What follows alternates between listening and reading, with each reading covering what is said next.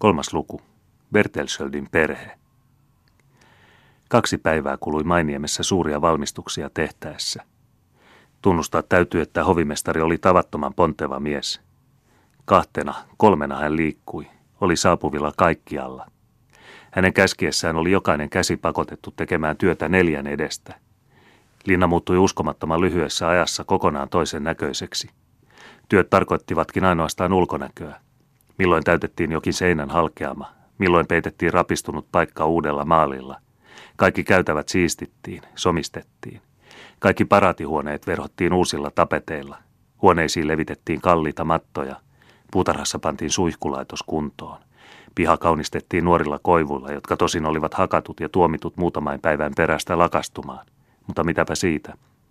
Hovimestari oli niitä, jotka katsoivat kuoren tärkeämmäksi kuin ytimen, ja joiden mielestä hetken loisto on pääasia. Vähät siitä, joskin kaikki tulevaisuudessa kuihtunee. Hyvältä näyttää, sanoi hän tyytyväisesti, silmähtäen nopeasti suoritetun työnsä hedelmiä. Enemmän kultaa, enemmän vain pohjattomaan kuiluun. Kreivi on oleva tyytyväinen, työni menestyy, lisäsi hän hiljaa hymyillen ja samalla synkistyen. Mestari Pietari oli ylen huonolla tuulella. Hän mörisi kuin kahlekoira kaikille, joita kohtasi. Mitä enemmän hovimestarin otsa kirkastui, sitä enemmän tilanhoitajan kasvot synkistyivät. Kurja Mainiemi, hän huokaili. 3. päivän illalla oli kaikki väki juhlavaatteihin puettuna, ja koko pihamaa ja melkoinen kappale tietä ripoteltu lehtiä ja kukkasia täyteen. Näin odotettiin ja odotettiin. Mutta Turusta tulevaa sanantuojaa, jonka puolta tuntia ennen piti julistaa kreivittären tulo, ei kuulunutkaan. Viimeinkin tuli hän myöhään yöllä, tuoden sen sanoman, että oli vastatuuli saaristossa ja että Tukholmasta lähtenyt laiva oli jäänyt ankkuriin Korppooseen. Se oli tavallista silloin ja kauan sen jälkeenkin, ennen kuin vielä tunnettiin höyryvoiman ihmeitä. Useat odottavista nolostuivat, mutta hovimestari katsoi asiaa toiselta kannalta. Meillä on vielä 1 päivä, sanoi hän, ja se on käytettävä. Enemmän kultaa, vielä enemmän. Ja Turusta pantiin noutamaan kalliita maljakoita kukkineen ja harvinaisine kasveineen, jotka asetettiin pitkin portaita ja käytäviä. Riemuportteja, köynnöksillä ja lehdityksillä koristettuja rakennettiin tien yli, ja noille 6 metsästäjälle valmistuivat heidän uudet hopeakudoksilla koristetut samettipukunsa. Mutta vieläkin 1 päivän viipyivät odotetut, ja sitten taas päivän, ja jälleen päivän, vastatuulen tähden. Ja yhä kylvi hovimestari enemmän kultaa menemään, ja joka päivä hakattiin uusia koivuja ja hankittiin uusia kukkia, ja päivä päivältä kasvoivat komeus ja laitokset kreivittären vastaanottoa varten. Hovimestari meni innoissaan niin pitkälle, että maalautti punaiseksi kaikkien seudun talonpoikaistupien maantielle päin olevat seinät. Yksin aidatkin koristeltiin viireillä ja pihlajankukkakiehuroilla, jotka levittivät hurmaavaa lemua. Mutta teille kokonaisen peninkulman päähän linnasta ruiskutettiin vettä pölyn poistamiseksi. Ja viimein 7. päivänä hovimestarin tulon jälkeen saapui iltapäivällä sanansaattaja vahtoisen hevosen selässä ja julisti, että kreivitar Bertelsköld oli ennen iltaa oleva täällä, oltuaan päivällisillä Turussa maaherran, vapaaherra Lorenz Kreuzin tykönä. Nyt ei tarvinnut kauemmin epäillä. 4 kertaa oli hovimestari harjoittanut linnan alustalaisia innostustaan ilmaisemaan. Nyt vaadittiin sitä vielä 5. kerran. Kello 7 aikana illalla näkyivät 4 kreivilliset vaunut tulevan, 2 esiratsastajaa ja 4 ratsastavaa lakeijaa jäljessä saattovartioina. Ilta oli kaunis ja hauskan vaikutuksen tekivät laitokset. Niin pitkälle kuin silmä voi seurata tien mutkia, oli kaikkialla pelkkää vihannutta, kukkia, lehdityksiä, kunniaportteja ja juhlapukuja, hattuja huiskuteltiin ja hurraahuudot kaikuivat. Ei olisi keisarinnakaan voitu näin maalaiskylässä sen suuremmalla komeudella ottaa vastaan. Kun 4 valkoisen hevosen vetämät etumaiset vaunut ajoivat linnan portista sisään, annettiin merkki, ja sinikeltainen Bertelsköldien vaakunalla merkitty viiri nousi jokaiseen linnan 5 torniin, ja 5 vanhoja, rannalle asetettuja tykkejä ammuttiin tuliain tervehdykseksi. Seurakunnan kirkkoherra, isä Johannes, oli ehdottanut, että kreivitar otettaisiin riemuvirrellä vastaan, mutta hovimestari oli sen kieltänyt, ja arvoisa kirkkoherra sai, ainoastaan sillä ehdolla, että tekisi sen hyvin lyhyesti, luvan tervehtää linnan emäntää hengellisellä tervetuliaispuheella. Isä Johannes teki tehtävänsä parhaan ymmärryksensä mukaan. Se ihme tapahtui, että puheessa oli vain 6 tai 7 latinalaista puheenpartta, mitkä olivat sen ajan parhaita kaunopuheisuuden koristuksia, mutta sitä vastoin sovelias lukumäärä raamatunlauseita. Hän vertasi Kreivitärtä Saaraan, Abrahamin vaimoon, joka palvelijoineen samosi luvattuun maahan, ja toivotti, että Rebekan ja Raakelin siunaus vihmasateen tavoin lankeasi armollisen rouvan ja kaiken hänen perheensä päälle. Hän vertasi hänen lapsiansa Saaronin liljoihin ja Kidronin kukkasiin, Floraasin horttoa dominiin, ja toivotti, että Salomon viisaus ja Gideonin urhollisuus tulisi heidän ajalliseksi perintöosakseen, mutta kunnian kruunu heidän iankaikkiseksi omaisuudekseen. Eikä unhottanut hän verrata itseään Jaakobin huoneen ovenvartijaan, ja lausui mielevästi sen toivomuksen, että jos se oli Jumalalle otollista, täällä, heidän kreivillisten armojensa turvissa, hunajaa ja mannaa sataisi näiden Mooseksen lapsien päälle heidän vaivaansa korvessa, mutta lopettakaahan jo, isä Johannes, muutenhan teette meistä kaikista juutalaisia, kuiskasi hovimestari huolestuneena nykäisten kirkkoherraa Kautanasta. Ettekö näe, että hänen armonsa jo alkaa tuskastua? Yläisen kreivittären kauniissa kasvoissa näkyi todellakin jo kyllästymisen ensioireita. Hän, jonka vuoksi kaikki tämä komeus oli hankittu ja jota tervehdittiin näin kaunopuheisilla vertauksilla, näytti olevan keskikokoinen nainen, tuskin yli 5/3 vuoden, vaikka hän vanhimman poikansa rinnalla oli arvattava vähintään 1/4 ikäiseksi. Hänen kasvonsa olivat kalpeat, miltei kärsivät, erinomaisen hienot ja säännölliset, hyvin lempeät, vaikkakaan eivät suorastaan kauniit. Siniset silmät, tukka vaalea, otsa avonainen ja etenkin suu erinomaisen kaunis helmivalkeinen hampaineen. Hän oli puettu pitkään, vaaleanharmaasta sametista tehtyyn, kultahakasilla varustettuun ja kalliilla turkiksilla sisustettuun matkakaapuun, joka kyllä tuntui vähän liian varovaiselta tähän vuoden aikaan. Koristelematon musta hattu ja valkoinen harso enensivät vielä kasvojen tavatonta kalpeutta, joihin kumminkin vieno puna ilmaantui, hänen keskeyttäessään ujostelevan kirkkoherran onnentoivotukset sanomalla, paljon kiitoksia hyvä kirkkoherra. Sitten kääntyi hän, vaunun astuimella vielä seisoen, lukuisan vaunujen ympärillä tungeksivan väkijoukon puoleen, ja sanoi äänellä, joka oli kovin heikko kuuluakseen muille kuin likinä seisoville. Kiitän teitä kaikkia hyvät ihmiset hyvästä tahdostanne. Ja toivon, että arvoisan kirkkoherranne toivomukset Jumalan avulla tulevat toteutumaan. Kiitän teitä kaikkia hyvät ihmiset hyvästä tahdostanne, ja toivon, että arvoisan kirkkoherranne toivomukset Jumalan avulla tulevat toteutumaan. Uusi riemuhuuto remahti vastaukseksi näihin sanoihin, vaikkeivät etempänä olevat tietäneetkään, mistä syystä nyt taas huudettiin. Mutta ympärillä seisovat olivat huomaavinaan, että Kreivitar oli lausunut nuo harvat sanat, tosin kyllä lämpimästi ja lempeästi, mutta kuitenkin tuolla omituisella alentuvalla tavalla, joka osoitti, ettei hän niinkään suuresti hämmästynyt kaikista näistä hänen kunniakseen tehdyistä laitoksista, vaan päinvastoin näkyi hyvinkin tottuneen semmoisia alamaisen huomaavaisuuden osoituksia ottamaan vastaan. Niin pian kuin voi tehdä sen ketään loukkaamatta, vetäytyi Kreivitar huoneihinsa linnaan, jossa hänet otti vastaan kreetamuori. Väkijoukolla oli sen sijaan yltäkyllin huvia hänen seuroensa tarkastamisessa. Kuka on tuo pitkä, laiha ja mustaverinen nainen, jonka käsivarteen hänen armonsa nojaa, kysyi riittamuori eräältä hätiköivältä kamaripalvelijalta.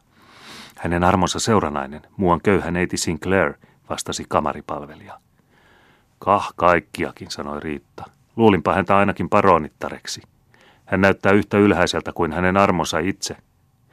Entä tuo toinen ruudukkaiseen villakaapuun puettu nainen? Kuka hän on? Jatkoi Riitta, osoittain erästä vaaleaveristä ja hyväluontoisen näköistä, mutta niin nuoreksi miltei liian lihavaa tyttöä. Neiti Linderoot, armollisen neidin opettajatar, kuului lyhyt vastaus. Senpä olisin saattanut kysymättäkin arvata, sanoi Riitta. Ei ole siinä tytön tyllerössä enemmän aatelista verta kuin minussakaan. Mutta katsokaapas, tuolla auttaa hän pikku neitiä vaunusta. Jumala siunatkoon sitä lasta, mikä kaunis Jumalan enkeli hän on. Ja kuinka hän on mammaansa. Ja tuo, joka yhdellä hyppäyksellä vaunuista laskeutui, totta se lienee vanhin kreivi, pikku Torsten. Ja kuinka iso ja komea hänestä on tullut. Ja kuinka hän on pappaansa. Pitäkää suunne kiinni, ystäväiseni, tiuskaisi kamaripalvelija. Älkääkä vaivatko heidän armojensa korvia tyhmillä lörpötyksillänne. Muuten sanon teille, ettei se olekaan kreivi Torsten, vaan nuori kreivi Kustaa Adolf. Kyllä ei kreivi Torsten hyppäisi vaunusta sillä lailla. Ne kaksi lasta, jotka olivat istuneet opettajattaren kanssa toisissa vaunuissa, ansaitsivatkin, ainakin ulkonäkönsä puolesta, Riittamuorin heihin tuhlaaman kiitoksen. Ebaneiti oli äitinsä ilmeinen kuva, jota kaunistivat lapsuuden tuoreus ja hyvän tahtoisuus. Vaikka kreivittären kasvot muuten olivatkin miellyttävät, puuttui niistä tuo hyvän tahtoinen piirre. Kustaa Adolf Bertelsköld taas oli reipas, voimakas, tulinen, hilpeä ja vallaton poika. Tukka musta kuin isällä, niin musta, että se miltei sinerti. Silmät mustat ja elävät, ruumiinrakenne hänen vuosikseen vahva ja jäntevä. Vaunuista alas hypättyä juoksi hän ensitöikseen taputtamaan hevosia kaulalle. Katoi sivumennen erään kamaripalvelijan jalkakammilla kumoon, sieppasi sitten sisarensa vyötäisistä kiinni ja kantoi hänet ylös suuria rappusia harpaten 2-3 porrasta kerrallaan. Kaiken tämän suoritti hän muutamissa silmänräpäyksissä. 3. vaunussa istui kreivi Torsten opettajansa kanssa. Torsten Bertelsköldin ulkonäkö ei herättänyt katselijain huomiota likimainkaan niin paljon kuin veljen ja sisaren. Hän vivahti sekä isänsä että äitiinsä. Tukka oli vaalea ja silmät ruskeat. Muuten näkyi hänessä jonkinlaista ylpeyttä yhdistettynä tunteelliseen, heikkohermoiseen ja kivulloiseen ulkomuotoon. Nuorukainen hän oli, 14 vanha, mutta näytti paljon vanhemmalta. Hän istui paksuun, turkiksilla sisustettuun kaapuun käärittynä. Nojasi vaunusta astuessaan opettajansa olkapäähän ja astui kartanon poikki miltei horjuvin askelin, tervehtimättä ketään ympärillä seisovista. Opettaja, maisteri Schönberg, vanhaa mutta köyhtynyttä ja rappiolle joutunutta aatelista sukua, näytti olevan noin 40-vuotias mies, laiha, kalvakka ja kuivan näköinen. 4. vaunussa istui 4 kamarineitsyttä vaalimassa kaikenlaisia huviksi ja hyödyksi ajotuita kaluja, joista mainittakoon 2 sylikoiraa, ebaneidi mielikissanpoika, marakatti nimeltä Bobbo, 2 papukaijaa ja eräs hollantilainen kääpiö nimeltä Dick. Jäljessä tuli vielä useita kuormavaunuja kuljettaen kaikenmoisia kesätarpeita, joista ei mitään ajan ylimykselliseen ylellisyyteen kuuluvaa saanut puuttua. Katselijat eivät kyllästyneet töllistelemästä noita kummallisuuksia, joista useat olivat heille nimeltäänkin tuntemattomia.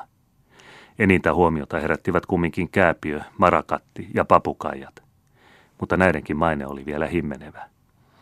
Kas mimmonen pieni ja nätti herra, mikäs se pikkuherran nimi on? Huudahti Riittamuori mielinkielisesti, kumartuen vaunuun katsomaan, paremmin nähdäkseen marakattia, joka istui siellä korea hattu päässä, loukkoon kyyristyneenä. Bobbo arvattavasti luuli tätä kehoitukseksi likemmän tuttavuuden tekemiseen, sillä yksi hyppäys vain, hän istui kahdareisin Riittamuorin niskassa ja alkoi käherrellä hänen hiuksiaan tavalla semmoisella, että ämmä lähti kohti kurkkuaan parkuen juoksemaan, luulen paholaisen ihkaa elävänä hänen selkäänsä hypänneen. Sannamuori, joka oli ollut Turussa ja kiiloittanut piispavainajan kauluksia, oli useammin kuin yhden kerran nähnyt marakatteja torilla näyteltävän ja alkoi ylenkatseellisesti puhua ihmisistä, jotka eivät ymmärtäneet erottaa ihmisiä eläimistä. Sen tähden, kun pieni Dick, kääpiö, aikoi astua vaunusta ulos, piti Sannamuori varansa, otti hänet syliinsä, silitteli häntä kuin kissaa ja sanoi, "Kis, kis kuinka kauniit vaatteet sillä on, oi, oi, niin kaunis takki, kissa mirriseni." Mutta Dickistä mokomat mairittelut eivät olleet ollenkaan mieleen. Hän iski kyntensä ällistyneen ämmän poskiin ja huusi vihasta tirskuen. Kissa olet sinä itse enkä minä sen tuhannen naaras. Jos Riittamuori parkui vastikään, niin parkui nyt Sannamuori 10 kertaa kovemmin. Ämmän huudoista syntyneen hälinän kestäessä kuului kavion kapsetta portilta ja kartanolle ilmestyi 6 pulskeata ratsuhevosta, kukin ratsupalvelijansa kanssa, sekä niiden etunenässä murjaani. Koreaan, hopealla kirjattuun jakkuun puettu, mutta musta kuin synti. Kauhistus oli yleinen. Katselijat hajausivat joka haaralle.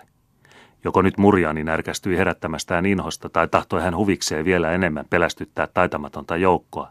Hän irvisti julmasti ja pisti kielensä ulos, näyttäen 2 riviä valkoisia ja teräviä hampaita. Alettiin huutaa, manata ja rukoilla. Sannamuori toipui toki siksi, että ennätti saada mietityksi, miten perkele tietystikin kulkee mukana siellä, missä ihmiset ovat kissoiksi muuttuneet ja kissat ihmisiksi. Mutta, lisäsi hän riemuiten, pappia se kuitenkin pelkää. Eipä hän tohtinut tulla tänne ennen kuin se jumalanmiehen puhe oli loppunut. Oikeastaan oli asianlaita niin, että murjaani, jolla oli tuo musta nimi Nero, oli kreivittären tallimestari ja oli hiljalleen tullut jäljestäpäin Turusta, ratsuhevosia kuljettaen. Linnantulonsa jälkeisenä aamuna istui kreivitär Bertelsköld komeassa sänkykamarissaan, katsellen Mainiemen salmen ihanaa näköalaa, sillä aikaa kun hänen kamarineitsyönsä asetteli hänen tuuheaa tukkaansa ylös samalla tarkkuudella kuin jos olisi ollut mentävä loistaviin juhlapitoihin Ruotsin pääkaupungissa. Pöydällä krevittären edessä oli hopeinen tarjotin ja sen päällä kiinalaiset posliinikalut, joista hän vastikään oli suklaata aamujuomakseen nauttinut. Hänen kullalla kirjattuihin tohveleihin pistetyt jalkansa lepäsivät vaatetuspöydän eteen asetetulla silkkityynyllä, ikään kuin ei pehmeä persialainen mattokaan olisi ollut kyllin hieno ja lämmin sitä tallaavalle jalalle. Viereisestä huoneesta kuului papukaijan ilkeää kuherrusta, joka kokonaan olisi estänyt linnunlaulun rannan koivuista kuulumasta, vaikka tämä olisikin voinut tunkea huolellisesti suljettujen ikkunain läpi. Kello oli 7 paikoilla, ja luonto loisti niin kuin se vain voi kesäkuun kosteisena aamuna loistaa. Ihana oli näköala tuuheille lehväisille rannoille päin, joiden välitse peilikirkkaat lahdelmat luikertelivat niin kuin hopeanauhat vaaleanvihreällä samettimatolla. Meri, tuo valtava ja iso, joka syvinä hyökyinä kohoili tuolla taaempana, oli tänne lähettänyt ainoastaan leppeimmät tyttärensä, nuo kaidat lahdet ja salmet, jotka armaasti syleilivät pihlailla, koivuilla ja kukkivilla tuomilla reunustettuja niemiä ja saaria. Vedä ikkunaverho paremmin syrjään, Kaarina, sanoi kreivitär ihastuksissaan tuosta lumoavasta näköalasta. Bertelsköld oli oikeassa, lisäsi hän ajatuksinsa vaipuen. Tämä maa, niin köyhä kuin onkin, on kuitenkin ihana. Miltei yhtä ihana kuin länsi-yötan maani. Teidän armonne älköön vilustuttako itseään, virkkoi kamarineitsyt mielipalvelijan toimeliaalla tuttavuudella. Oi taivaan kirkkaus, kuinka teidän armonne tänä päivänä on kaunis, oikein ihastuttava. Lyön vetoa, että kreivi sanoisi samaten. Kukapa olisi uskonut, että tuo ilkeä merituuli ja tämä kylmä Suomen ilma tekisi niin hyvää teidän armollenne. Anteeksi, vielä yksi kihara. Kas noin. Mutta kannattaako todellakin olla noin viehättävä näille tyhjille seinille ja tuota ikävää pappia tai noita muita tomppeleita varten tässä moukkain maassa? Oi teidän armonne. Mitä huokaat, hupsu? Oi teidän armonne. Suomi on sittenkin iljettävä maa. Minkä tähden piti meidän tänne lähtemään? Erämaita ja mäntymetsiä. Noita joka kannon takana. Entä sitten kieli, kiks, kaks ja kuks? Ajattele Ranskanmaalla ja Italiassa suorittamiamme matkailuja. Siellä voi ihastua maalla asumaan. Missä ikänä käveli sai oikein kylpeä kukkasissa ja tuoksuissa. Hunajaa kaikilla huulilla, joka askeleella markiisi, joka pensaassa kreivi. Oli se sentään viehättävä se kaunis kreivi Dairac Rouenissa. Kamarineitsyt odotti, että hänen rohkea huomautuksensa loihtisi hymyn kreivittären huulille tai punan hänen poskilleen, mutta sen sijaan näkyi äkillinen kalpeus kreivittären kauneilla poskilla. Missä Sinclair on? kysyi hän keskeyttäen. Näen hänen tulevan tuolla puutarhassa. Hän kävelee kirja kädessä. Ei hän näe eikä kuule. Mutta hän seisahtuu. Hän näyttää hämmästyneeltä. Niinpä tosiaankin, hän huutaa apua. Hän hosuu ympärilleen tulipunaisella saalillaan. Hän juoksee. Ei kukaan kuolevainen ole tätä ennen nähnyt neiti Sinclairin juoksevan. Nyt hän taas seisahtuu. Mutta mikä on hänellä hätänä? Mutta katsokaa teidän armonne, katsokaahan. Tämä on kovin hullunkurista. Ja vallaton kamarineitsyt remahti niin makeaan nauruun, ettei kreivitärkään malttanut olla ikkunan luo tulematta. Itsensäkin täytyi hänen hymähtää sille, mitä näki. Neiti Sinclair seisoi puutarhan muurin vierellä, mistä hän ei enää päässyt eteen eikä taakse, ja hosui riivatusti punaisella saalillaan ympärilleen, pelottaakseen pois kalkkunakukkoja, jotka kaulat kurollaan ja pyrstöt levällään häntä ahdistivat. Ja jota enemmän hän saalilla hosui, sitä hurjemmiksi hänen höyhenpukuiset vihollisensa kävivät. Olenpa varma siitä, että kaikki tyyni on Kustaa Adolfin ilveitä, sanoi kreivitär voimatta pidättää nauruaan, vaikka olikin pahastunut. Juokse alas, Kaarina, ja pelasta neiti. Lähetä tänne tuo huimapääni, jos näet hänet. Kaarina meni ja tuli kohta takaisin Kustaa Adolfin ja pelastetun neidin kanssa. Tämä jälkimmäinen oli närkästyksestä yhtä punainen kuin hänen saalinsa. Paikalla pidettiin tutkinto. Kustaa Adolf selitti olensa tallissa Neron kanssa hevosia ruokkimassa. Sitten oli hän ollut isännöitsijän kanssa pellolla ja koettanut opetella kyntämään. Sitten oli hän sattunut aukaisemaan puutarhanportin kalkkunoille. Sen teki kreivi tahallaan, kun näki minun siellä kävelevän, sanoi neiti terävästi. Niin, sanoi Kustaa Adolf rohkealla suoruudella, joka sopi hänelle oivallisesti. Minun kävi sääliksi, että neidin piti kävellä niin yksinään, ja tahdoin hankkia neidille sopivaa seuraa. Jos äidin sydän olikin taipuisa puolustamaan kaunista, mustasilmäistä, iloisen ja rohkeamielisen näköistä pahantekijää, niin kreivitär toki ymmärsi sen mestarillisesti salata. Aatelismiehen ei sovi oppia tapojaan tallissa, sanoi hän ankarasti, ja vielä vähemmän astua kuin talonpoika Auran perässä. Sitä paitsi olet käyttäytynyt sopimattomasti neiti Sinclairia kohtaan. Tahtoni on, että pyydät häneltä anteeksi. Kustaa Adolf puri huultansa. Pyydän teiltä anteeksi, äitini, sanoi hän. Mutta minä vaadin, että pyydät anteeksi neidiltä. Poika oli vaiti vähän aikaa. Sitten sanoi hän sukkelasti. Ei, äitini, aatelismiehen ei sovi pyytää anteeksi siltä, jota kalkkunat ovat ahdistaneet. Luuletteko minun olevan velvollinen antamaan neidille hyvitystä? Olkoon, en kieltäydy siitä, jos hän tahtoo tapella kanssani. Tuskin huomattava hymy ilmaisi, että heikko äiti, jonka lujuus oli enemmän näennäinen kuin todellinen, vaivoin voi pysytellä ankarana. Samassa tuli vanhempi veli, kreivi Torsten, ja kuuli tuon taistelun vaatimuksen. Kustaa ei pelkää muuta kuin yhtä vihollista, sanoi hän, ja se on ikävyys. Olet oikeassa, sanoi äiti, iloisena keksiessään keinon, joka oli hänen lemmikkiä vähemmän nöyryyttävä. Suvaitkaa neitiseni minun pyytää anteeksi uppiniskaisen poikani puolesta. Mutta sinä, Kustaa Adolf, menet heti kohta ylös huoneeseesi ja pysyt siellä iltaan asti arestissa. Se olkoon rangaistuksesi tällä kerralla. Tuomittu pahantekijä kumarsi kankeasti ja totteli. Tuskin oli hän tullut huoneesta ulos ennen kuin pieni Ebba, joka oli kuunnellut oven takana, lensi häntä kaulaan ja itku kurkussa huudahti. Älä ole pahoillasi, Kustaa. Tahdon olla koko päivän luonasi. Kaikki vauvani haen sinulle, kun vain lupaat, et niin kuin viimeksi ripusta niitä pellin nauhaan. Anna minun olla, sanoi poika äreästi. Mutta heti sen jälkeen katui hän ja kyynelet herahtivat hänen silmiinsä. Kyllä olisi sinulla hauskempi siellä ulkona, sanoi hän, mutta tule kumminkin. Oletpa oikein hyvä, kun huolit minusta. En koskaan enää tee vauvoillesi pahaa. Veli ja sisar menivät yhteiseen arestiinsa, mutta makuuhuoneessa syntyi neuvottelu kreivittären, hänen seuranaisensa ja kreivi Torstenin välillä. Kustaa Adolf on kovin taipuisa pahoihin tekoihin, sanoi äiti puolustaen. Vahinko, ettei hänellä täällä Mainiemessä ole sen parempaa seuraa kuin palvelijat ja talonpojat. Neiti Sinclair, joka vielä oli suutuksissaan, tahtoi sanoa sanan linnan alustalaisten kovin itsenäisestä käytöksestä. Hän oli juuri puutarhassa ihastuksissaan lukenut erästä Skylerin uutta romaania, kun häntä äkkiarvaamatta oli alettu ahdistaa. Ja siinä oli hän nähnyt puutarharenkien vähän matkan päässä hänestä olevan työssä, mutta ei yksikään ollut jalkaansa liikauttanut hänelle avuksi tullakseen. Olipa vielä isännöitsijäkin kulkenut juuri silloin pihan poikki ja uskaltanut nauraa. Torsten otti tämän muistutuksen varteen tavalla, joka oli osoituksena niistä sukuylpeistä periaatteista, mitkä hän aikaisin oli opettajaltaan, ehkäpä osaksi isältäänkin imennyt. Mainiemestä, sanoi hän, on kovin kauan puuttunut paikalla asuvaa herraa. Väestö on tottunut elämään omin päinsä. Sen täytyy tottua siihen vallanalaiseen asemaan, joka sille kuuluu. Isännöitsijä ei ollut hänestä vastenmielinen. Hän näytti olevan kelpo mies, mutta kovin itsevaltainen. Hovimestari oli kertonut vallan moitittavasta uppiniskaisuudesta. Semmoista olisi toisteestettävä tapahtumasta. Kreivitar katseli mietteissään ihanaa näköalaa. Anna sanoa isännöitsijälle, sanoi hän huolettomasti, ettei hän vasta edes opeta Kustaa Adolfia kyntämään. Anna sanoa hänelle, että alamaisuus, ulkonainen ja sisällinen, on hänen ja hänen väkensä velvollisuus. Tule, Torsten, ja katso tuonne. Näetkö tuon tuolla lehtipuiden latvojen takana? Se on meritorsten. Oi kuinka suuruus on ihana, kun se ymmärtää olla lempeä. Torsten katsoi merelle. Hän huomasi ristiriitaisuuden äitinsä sanoissa ja vastasi tavalla, jota ei olisi odottanut hänen ikäiseltään. Mutta äitiseni, eikö suuruuden suurin velvollisuus ole olla suuri? Juuri senpä tähden, sanoi kreivitar, sen ei tarvitse halveksia mitään muuta rinnallaan. Näetkö, Torsten, tämä on se Suomenmaa, jota on kuvailtu meille niin autioksi ja jylhäksi.